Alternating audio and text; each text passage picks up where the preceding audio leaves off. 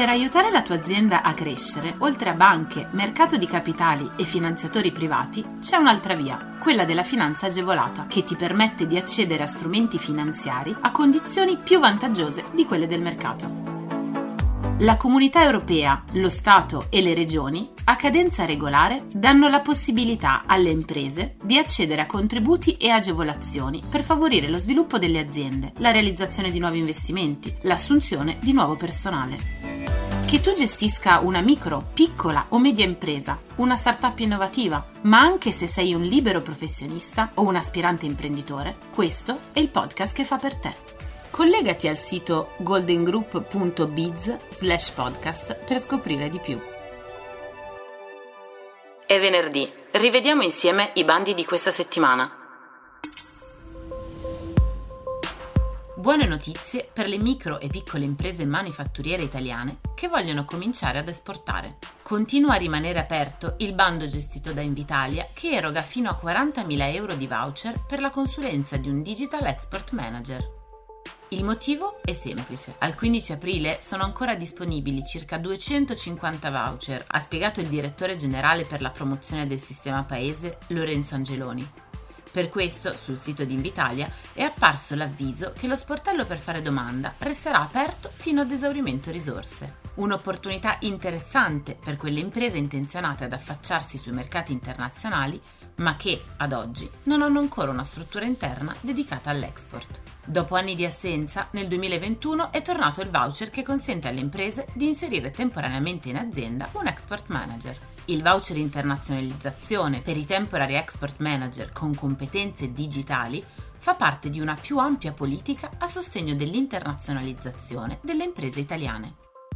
L'obiettivo è favorire l'aumento del numero delle imprese italiane che esportano, permettendo loro di inserire temporaneamente in azienda un export manager. Nel muovere i primi passi sui mercati internazionali, infatti, per un'azienda di dimensioni ridotte è più semplice appoggiarsi a un consulente esterno piuttosto che assumere in pianta stabile un export manager. Chi può beneficiarne? La misura si rivolge alle micro e piccole imprese manifatturiere con sede legale in Italia, anche costituite in forma di rete. La consulenza dei temporary export manager per la quale si richiede il voucher deve essere finalizzata a supportare i processi di internazionalizzazione attraverso analisi e ricerche sui mercati esteri, individuazione e acquisizione di nuovi clienti, assistenza nella contrattualistica per l'internazionalizzazione, incremento della presenza nelle piattaforme di e-commerce, integrazione nei canali di marketing online e gestione evoluta dei flussi logistici. Cosa prevede in pratica? L'importo del voucher internazionalizzazione 2021, che viene concesso in regime de minimis, è pari a 20.000 euro nel caso di micro e piccole imprese a fronte di un contratto di consulenza di minimo 30.000 euro e invece di 40.000 euro nel caso di reti di imprese. In questo caso l'importo minimo del contratto di consulenza deve essere pari a 60.000 euro. Per accedere al voucher, le imprese devono allegare alla domanda anche il progetto di internazionalizzazione per il quale si richiede il contributo. Forte accelerazione sull'innovazione con le tecnologie di agricoltura 5.0. Robusta fish finanziaria puntata sull'adeguamento delle infrastrutture irrigue.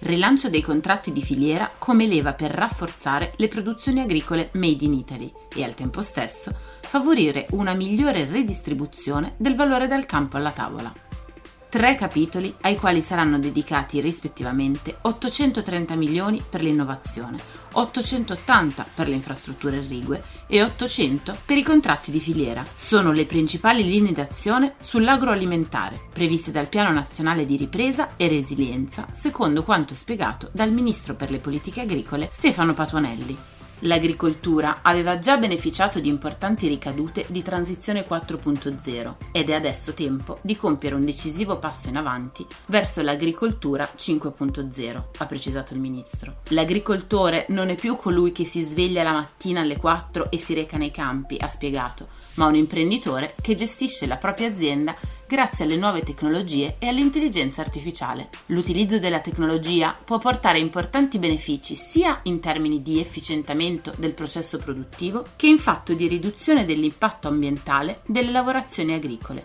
con sensibili miglioramenti in termini di risparmio idrico e di assorbimento di CO2. Il nostro sistema infrastrutturale, ha sottolineato poi Patuanelli, è vecchio e inefficiente. Basti pensare che riesce a trattenere e rendere fruibile per l'agricoltura, ma anche per gli usi civili, appena l'11% delle precipitazioni annuali. Per questo c'è un piano di interventi immediatamente cantierabili per complessivi 880 milioni. Un piano che per un terzo riguarda opere già previste, ma per due terzi progetti nuovi. È stato poi previsto un robusto rifinanziamento del Fondo di solidarietà nazionale per circa 300 milioni di euro, una misura che interviene sia contro le calamità atmosferiche che contro le patologie vegetali. Una misura per promuovere la costituzione di nuove imprese nelle regioni Abruzzo, Basilicata, Calabria, Campania, Molise, Puglia, Sardegna e Sicilia da parte di giovani imprenditori. La legge di bilancio 2021 ha elevato da 45 a 55 anni l'età massima per accedere alla misura agevolativa. È compresa la costituzione di nuove imprese nei territori colpiti da eventi sismici nelle regioni Umbria, Lazio e Marche. Qui, nel caso in cui vengano presentati una percentuale di edifici dichiarati inagibili superiore al 50%, non è previsto limite di età. I finanziamenti non possono essere utilizzati per spese relative alla progettazione, alle consulenze e all'erogazione degli emolumenti ai dipendenti delle imprese individuali e delle società, nonché agli organi di gestione e di controllo delle società stesse. Per quali servizi sono previste agevolazioni? Sono ammissibili le spese sostenute dal soggetto beneficiario e relative all'acquisto di beni e servizi rientranti in queste categorie. 1 opere edili relative a interventi di ristrutturazione o manutenzione straordinaria. 2. Macchinari, impianti e attrezzature nuove di fabbrica. 3. Programmi informatici e servizi per le tecnologie dell'informazione e della telecomunicazione. 4. Spese relative al capitale circolante inerente allo svolgimento dell'attività d'impresa nella misura massima del 20% del programma di spesa. Cosa prevede in pratica?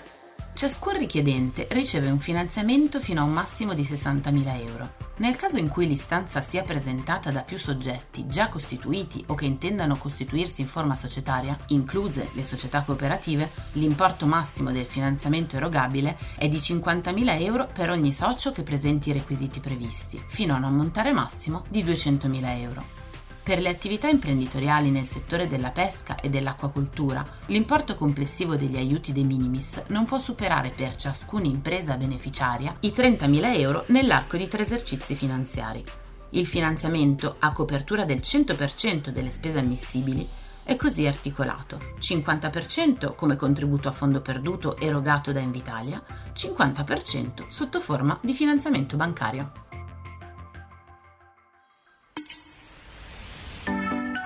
Scopri tutti i contributi europei a fondo perduto e le altre agevolazioni che possono far crescere la tua impresa online sul sito goldengroup.biz slash podcast. Lascia i tuoi riferimenti, verrai subito contattato da un consigliere d'impresa.